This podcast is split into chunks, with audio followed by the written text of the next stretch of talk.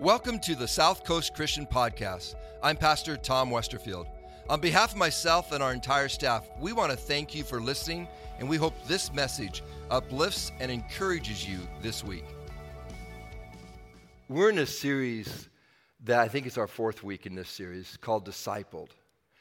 And um, what does it mean to be a disciple of Jesus? If you call yourself a Christian, then you have to accept that, guess what? You are a disciple of Jesus Christ.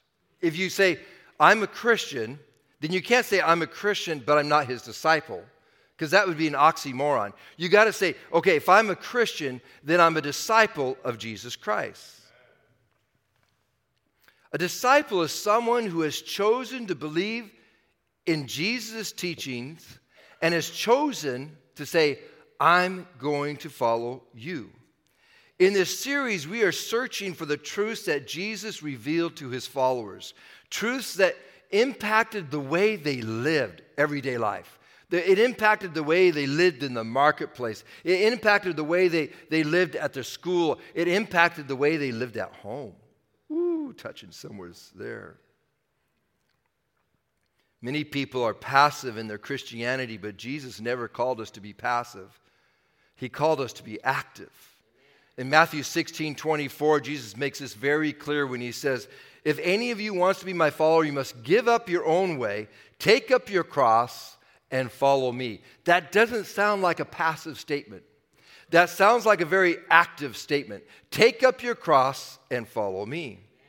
It's an act of obedience for you. For some of you, when I just shared the word obedience, all of a sudden just chills came down your spine, you know, because you're all of a sudden these memories of your mom saying, Will you go clean your room? and, and obedience. And, and there's something about that word obedience where all of a sudden we kind of sometimes struggle with that thought.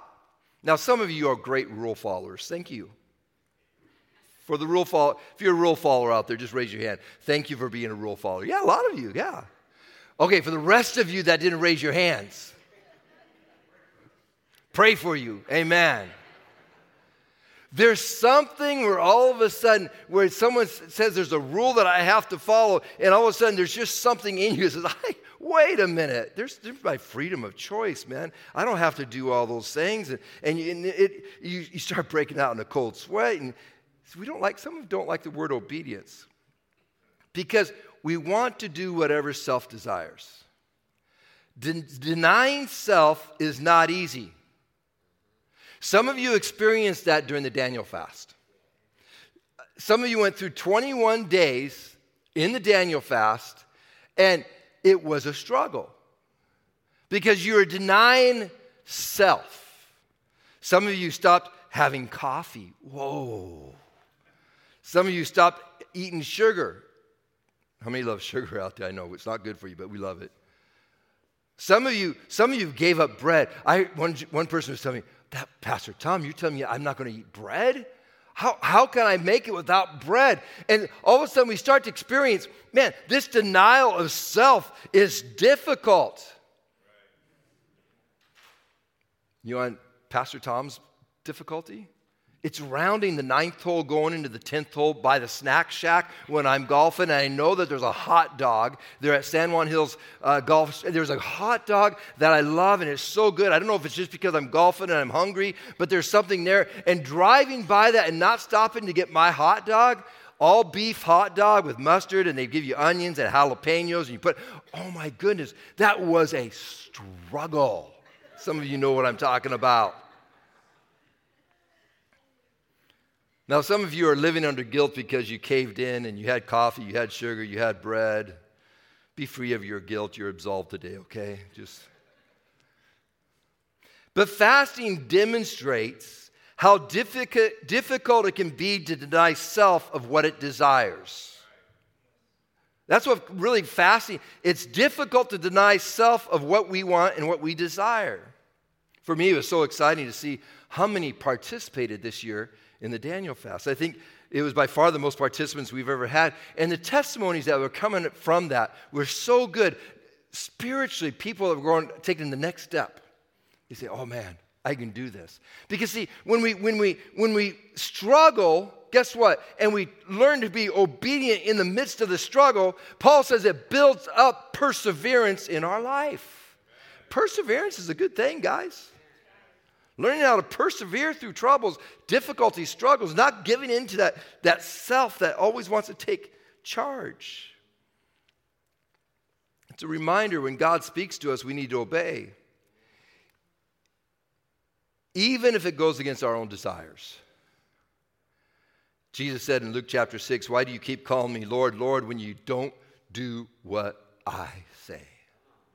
Why do you keep calling me Lord, Lord, when you don't do what I say? One of my favorite movies is uh, Open Range. And it's with, um, who's it with? Uh, Kevin Costner. Yeah, someone here. The other has seen that too. Is it Robert De Niro? Robert De Niro, Kevin Costner.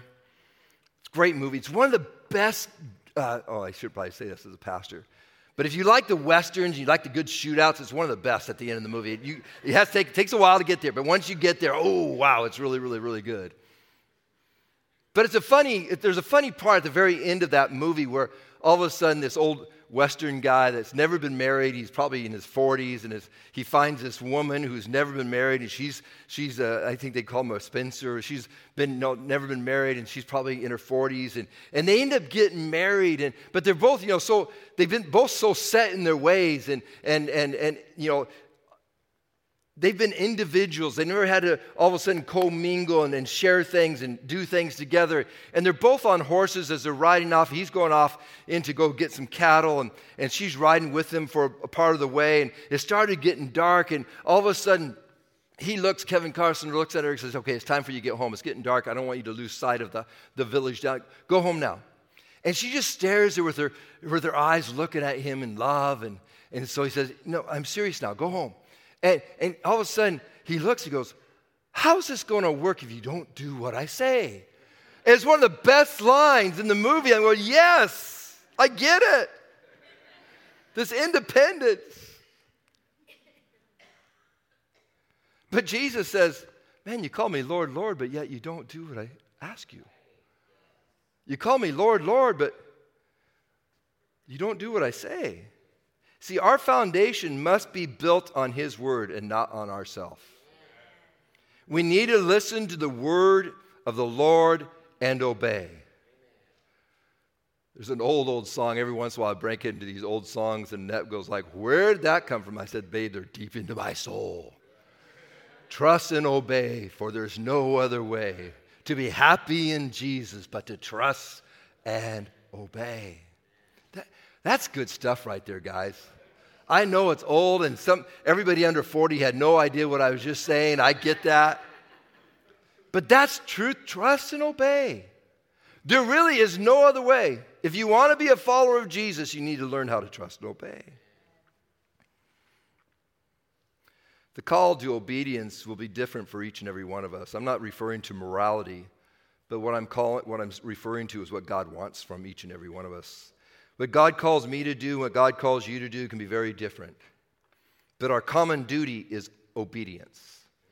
This is what it means to be a disciple of Jesus Christ obedience to his word. Today, I want to share with you a teaching that comes from the Gospel of Matthew, chapter 6. And if you have your Bibles or if you have uh, your devices that you hold your Bible in, uh, I encourage you just to open those up and just stay in Matthew chapter 6 because we're going to be just going through this word. It's one of Jesus' teachings. It's, it's a famous teaching. Uh, it's when Jesus is walking and he's on the side of a mountain and he just sits down and begins to teach. And it's gotten the state, it's gotten the, uh, the name of called, being called the Sermon on the Mount. And it's a powerful teaching. It's verses, it's chapters 5, 6, and 7 in Matthew. We're going to look at Matthew 6, starting in verse 25. Jesus' words. Therefore, I tell you, do not be anxious about your life, what you will eat or what you will drink, nor about your body, what you will put on. Is not life more than food and body more than clothing? Look at the birds of the air. They neither sow nor reap nor gather into barns, and yet your heavenly Father feeds them. Are you not more of, of more value than they? And which of you, by being anxious, can add a single hour to his span of life? And why are you anxious about clothing? Consider the lilies of the field, how they grow. They neither toil nor spin. And yet I tell you, even Solomon in all of his glory was not arrayed like one of these. But if God so clothes the grass of the field, which, which today is alive and tomorrow is thrown into the oven, will he not much more clothe you? Oh, you a little faith. Therefore, do not be anxious, saying, What shall we eat? Or what shall we drink? Or what shall we wear? For the Gentiles, meaning unbelievers, for the unbelievers seek after all these things, and your heavenly Father knows that you need them all. But seek first, say that with me, but seek first the kingdom of God and his righteousness, and all these things will be added to you. Lord, we thank you for your word today. We thank you, God, that your promise is that when we read your word and when we allow it to penetrate into our heart, into our lives, Lord, it will not return void. And so, God, today I pray it will speak to us, uh, each of us individually, uh, what we need to hear, Lord God. Uh, because, Lord God, we are your disciples. We have chosen to follow you. In Jesus' name, amen. And if you haven't chosen to follow Jesus yet, at the end of the service, you're going to have an opportunity. Last week, I shared on how God is seeking those who will worship him in spirit and truth. This week, I want to just focus on how we should seek God. As Jesus states in the scripture, seek first the kingdom of God and his righteousness. I believe one of the attributes that we should develop in our life is simplicity. Simplicity. I don't want you to equate, equate, equate that statement with laziness or an opposition to education or a pursuit towards poverty. To me, simplicity merely creates a greater opportunity for focus. I'll say it again. To me, simplicity merely creates a greater opportunity for focus. It's choosing to live life free from distractions.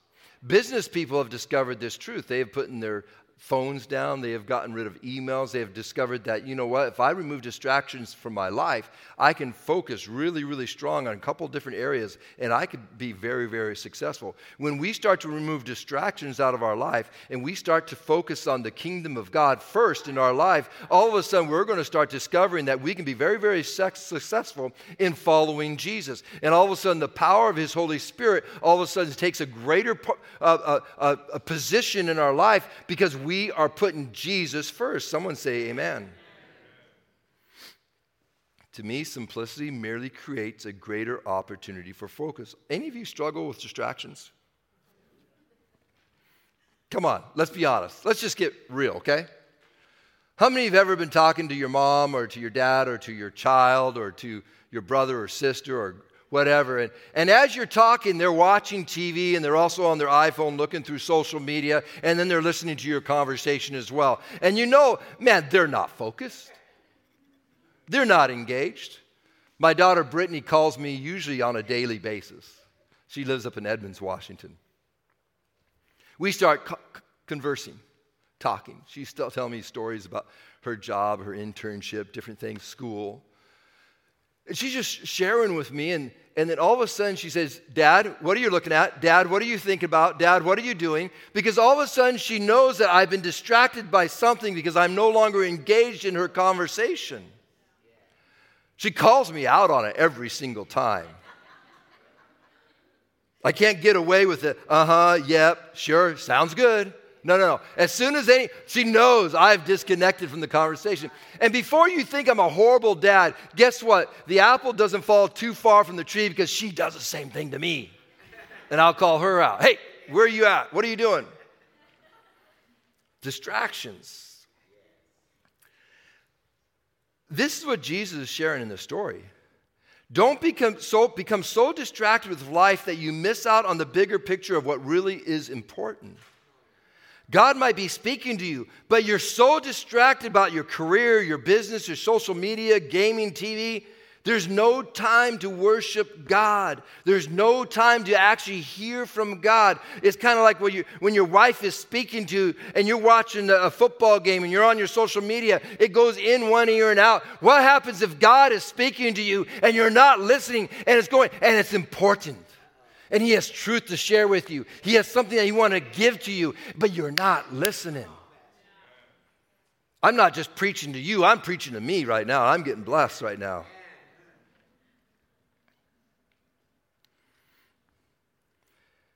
I believe in this passage of Scripture, Jesus is speaking to us about the importance of simplicity.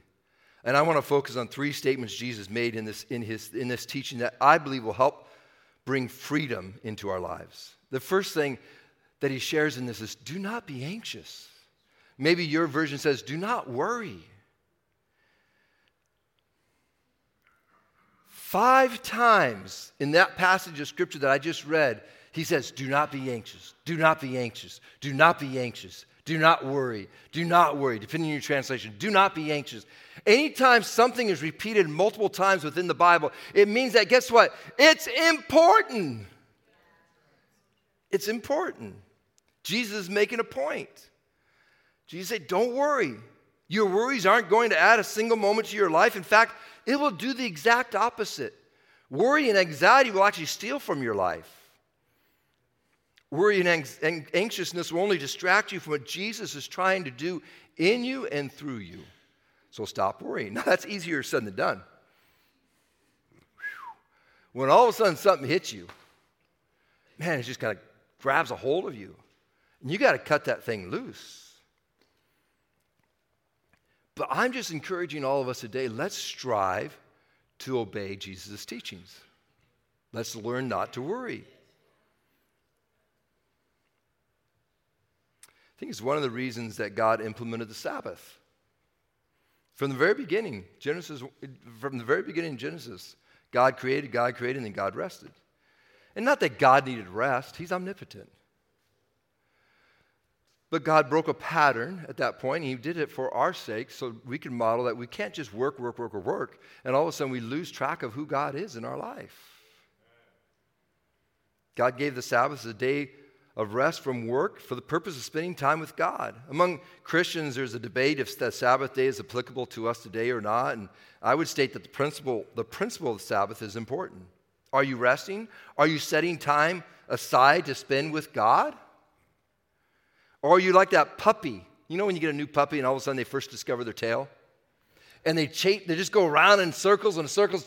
Hey, there's something new back there. And they just keep going around and around in circles. They get dizzy, fall over, all that kind of stuff, like I just did. Ooh, I got dizzy all of a sudden. Sometimes we live life that way. We're just spinning around in circles. And God says, Stop! Rest. Spend time with me. To me, the Sabbath is a reminder for simplicity, where our trust is not found in things, but our trust is found in God. That's good enough to repeat again. That our trust is not found in things, but that our trust is found in God. It's important that we don't make the Sabbath legalistic, though. Otherwise, we lose the meaning behind the Sabbath. It just becomes a day of rules instead of a day of rest where we should focus and worship God. When I state rest, I believe it's the rest of mind more than even the rest of physic, our physicality. Maybe it's a walk on the beach where you're just focusing on Jesus. Maybe it's sitting on the back patio there with your word, the Word of God open a little bit of worship music, and you're just spending time with God. Whatever you do that can set time with God is so important. But always remember that the Sabbath is more than just a day that you set aside. Why do you say that, Pastor Tom? Because you can set aside a day for rest, but you can be so filled with anxiety and worry and concern and all these other things that are just filling your life. And you can be sitting at home and just stewing. That's not a Sabbath. The Pharisees are probably the best known for their strictness in keeping the Sabbath, yet Jesus was not imp- impressed by them at all. Why? Because it had become all about following rules instead of honoring God. Jesus performed many miracles on the Sabbath. In fact, there's seven of them. You can read it through Scripture. There's seven miracles that Jesus performed on the Sabbath. Seven is the number perfection. And it just drove the Pharisees crazy because he was breaking their rules. We'll get to it, but Jesus says, hey, Who made the rules?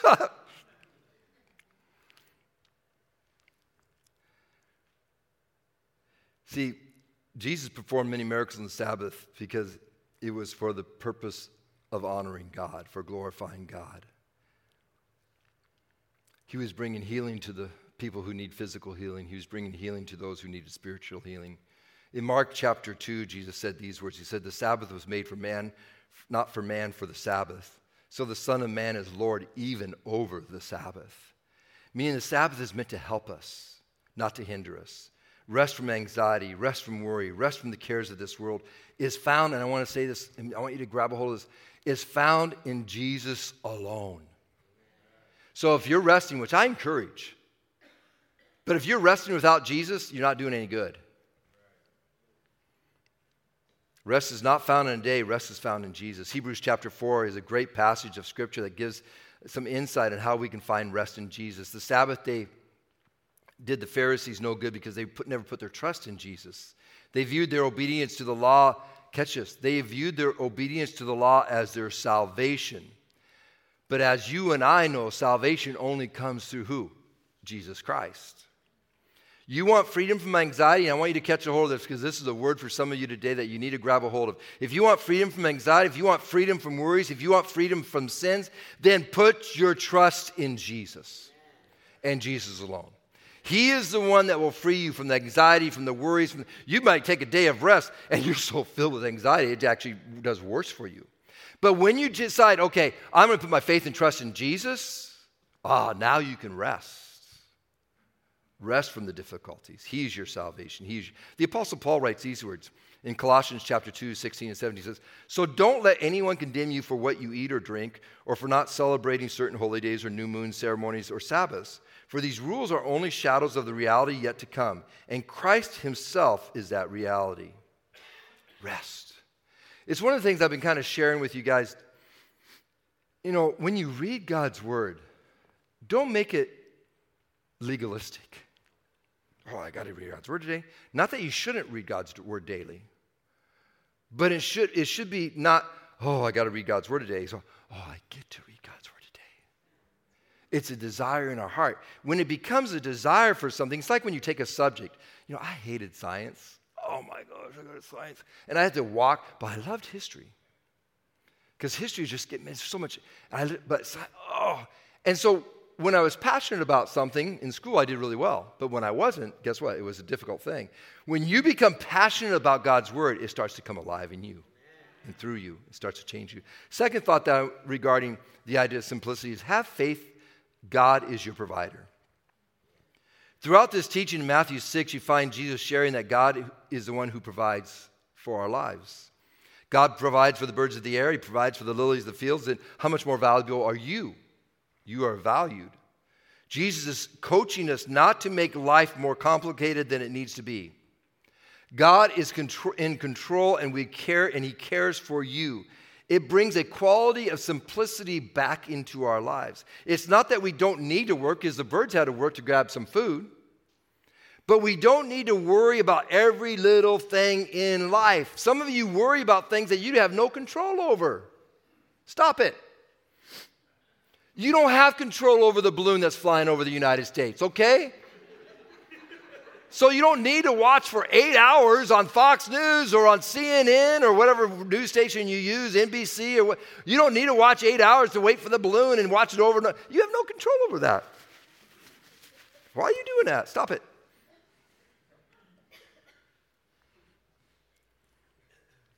Jesus says, man, some things you just don't have control over. Won't you put your trust in me that my Father will provide? See, materialism is one of the greatest hindrances in our life. Jesus opposed the idea of having a materialistic mindset, making our life about things. Be careful with that, especially when you're living in Orange County. We can make our life all about things. Because things only become a distraction from what's most important our quest for the kingdom of heaven. Boy, I got quiet in this room. Jesus says, Matthew 5 3, Blessed are the poor in spirit, for theirs is the kingdom of heaven. In the Gospel of Luke, it simply states, Blessed are the poor. It's been debated if Jesus meant the poor in reference to money or in, in poor in reference to humility. I think there's an argument for both cases. I used to struggle with the meaning of this verse. Does that mean that rich people can't enter into the kingdom of heaven? Why is that important? Because I think most of us are rich here today. In comparison to anywhere else in the world, I think you basically you can be labeled rich. I know I'm not rich like my neighbor. Yeah, that's comparison. I'm just saying the rest of the world, you're considered rich. And I used to struggle with the meaning of that verse. Jesus does say in Scripture it's more difficult, but not impossible. Because with God, all things are possible.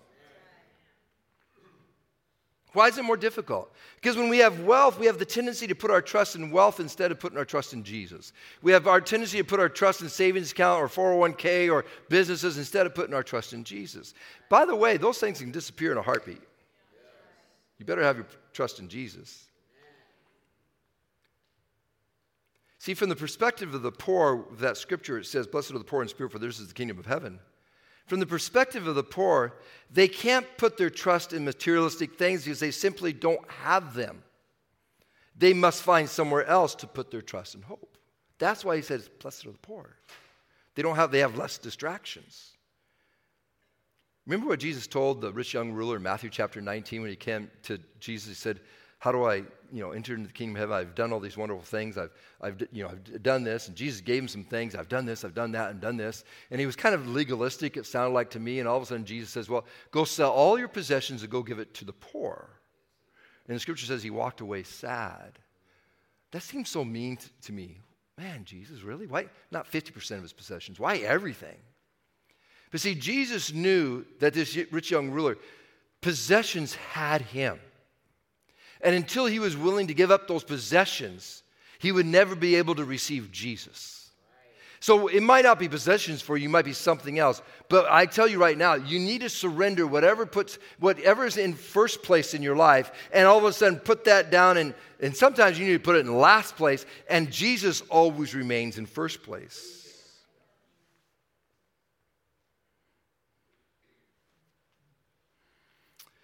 The lead in scripture that Jesus shares to this teaching that we've been reading in Matthew chapter 6, I didn't read it here today. I read verses 25 through 33, but I want to read it for you. I don't have it on the screen. Verse 24, I just want you to listen. It says, No one can serve two masters. For either you'll hate the one and love the other, or he'll be devoted to the one and despise the other. You cannot serve both God and money. It's interesting that, man, why did Jesus? Jesus talks so much about money and possessions in his word. Read the parables. It's like uh, over a third of them have to deal with money and possessions. Why is that? Because he knows that's one of our struggles as human beings. Now, listen to what Paul tells Timothy in 1 Timothy 6. Paul's kind of the mentor towards Timothy, this young pastor. And he shares to Timothy, he's writing this letter to Timothy, he says, Hey, let me, let me share some thoughts with you. He says, Teach those who are rich in this world not to be proud and not to trust in their money, which is so unreliable their trust should be in God, who richly gives us all we need for our enjoyment. Tell them to use their money to do good. They should be rich in good works and generous to those in need, always be ready to share with others. By doing this, they will be storing up their treasure as a good foundation for the future so they may have experienced true life. In our text in Matthew 6, Jesus is not saying that we need to take a, power, a vow of poverty. He's not saying that. Jesus is simply stating to understand your possessions are a gift from Him. Amen. Always keep your possessions in proper perspective. At any time that you feel that your possessions are about your success, beware. It's not about you, it's about God. It's interesting in the Old Testament, when the children of Israel, remember the children of Israel were in bondage in Egypt? Remember that story?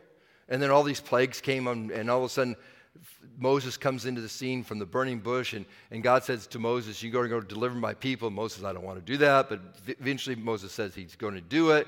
He goes to Egypt, he delivers his people. They're wandering around in the desert for 40 years.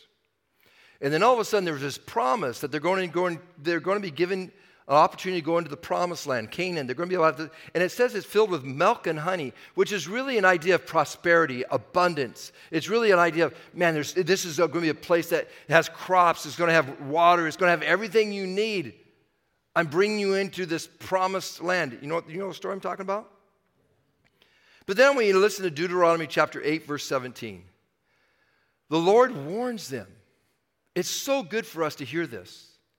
Beware lest you say in your heart, My power and my might of my hand have gotten me this wealth. Beware. I love when I sit down with a person who's wealthy. And the first words out of their mouth, they say, I'm just so grateful to God. He has blessed me. His first, their, their first sayings is to immediately say, Man, God has been so good to me. He has blessed me abundantly. You know those sports guys out on TV, football players, basketball players, and all of a sudden they get in and the first things out of their, their mouth, they say, I just want to thank my Lord and Savior Jesus Christ. And, and I know some, they get kind of criticized a lot of times. Well, they just, you know, going through the. And I'm thinking, no, if I have a talent like they had, I'm going to be thanking my Lord Jesus Christ because God has given me that talent to use. And we get down on them for always, I'm thinking, no, no, no, they're honoring Christ first. And they should. And we should. Because God is the one who provides. See, simplicity reminds us of the basic truth of who's our provider. It's Jesus. Richard Foster, in his book Celebration of Discipline, states these words. He says, Simplicity is the only thing that can sufficiently reorient our lives so that possessions can be genuinely enjoyed without destroying us. Simplicity. The last thought I want to share from this passage of Scripture, and this is a short thought, so don't freak out, because I know we're 11 o'clock. Some of you are already looking at your watch. Put your watch away. Thank you, Latasha. Thank you. The last passage of Scripture is a regular subject that we find in Jesus' teachings, where he says, Seek first the kingdom of God. The main idea from this passage of Scripture don't allow the complications of your life to distract you from what's most important. The simplicity of Jesus' teaching is to remove the worries and the anxieties from your life so that you can focus on the kingdom of God. Living a simple life helps prioritize what's important. Again, I'm not saying that you need to live in a or take a vow of poverty or anything that direction, or you can't own a business or seek a career or gain an education. Those are all good things. But it's realizing all those things are second to your relationship with God. As a disciple, your faith in Jesus hinges on you keeping Jesus first. Keep first things first. Nothing comes before the kingdom of God. Guess what? even simplicity in itself, if all of a sudden we start making it this rule and this, this law that we have to live simple lives, all of a sudden we start to worship, worship simplicity instead of worshiping God. Anything can come in the way of God if we allow it. If you want to find joy, if you want to find freedom from worry, then keep it simple and put God first in your life. Amen. Remember, we are dependent upon God for the air we breathe have you ever thought about that? What happens if there's no more oxygen? We're in trouble. I'm dependent upon God for the water I drink. I'm dependent upon God for the sun that brings warmth into my body. Those are big things if you think about them. The sun all of a sudden decides, ah, I'm take the night off or the day, the day off. We're in trouble. You know what I'm saying? So we can put our trust in the big things, yet we don't put our trust in the little things. I'm here to declare to you today put your trust in the little things. Trust God for every little thing. If He takes care of the birds of, birds of the air, if He takes care of the lilies of the field, are you not more valuable than those? He will take care of you. See, simplicity is trusting God in all things. This is what Jesus desires for us to learn. Lord, we thank you for your word today. We thank you, God, that your word does not return void. It is powerful, it is effective, and it changes lives. I pray, God, today that the word that was spoken from Matthew chapter 6, Lord, these are your words. I pray I did justice, Lord God, to speaking your word today. But most importantly, God, I pray that your word would have penetrated someone's heart and life, that it would have touched something deep inside, that it would change them, Lord God. That they would say, Yeah, that's me, Pastor Tom. I need to live a more simple life because I've become so distracted with things and all the difficulties of life that all of a sudden my focus is no longer on God. My focus is on everything else but God. And if that's you here today and you need to say, I need to make a commitment to follow Jesus Christ, maybe you've never made that commitment before. Maybe you've never made a decision to follow Jesus. Today's your day. Today is the day of salvation for us, for those who are watching online, for those here sitting. Every head bowed, eyes closed for just a moment. If that's you here today, just raise your hand real high, high and proud. Just raise your hand. I see that hand. I see that. Anybody else?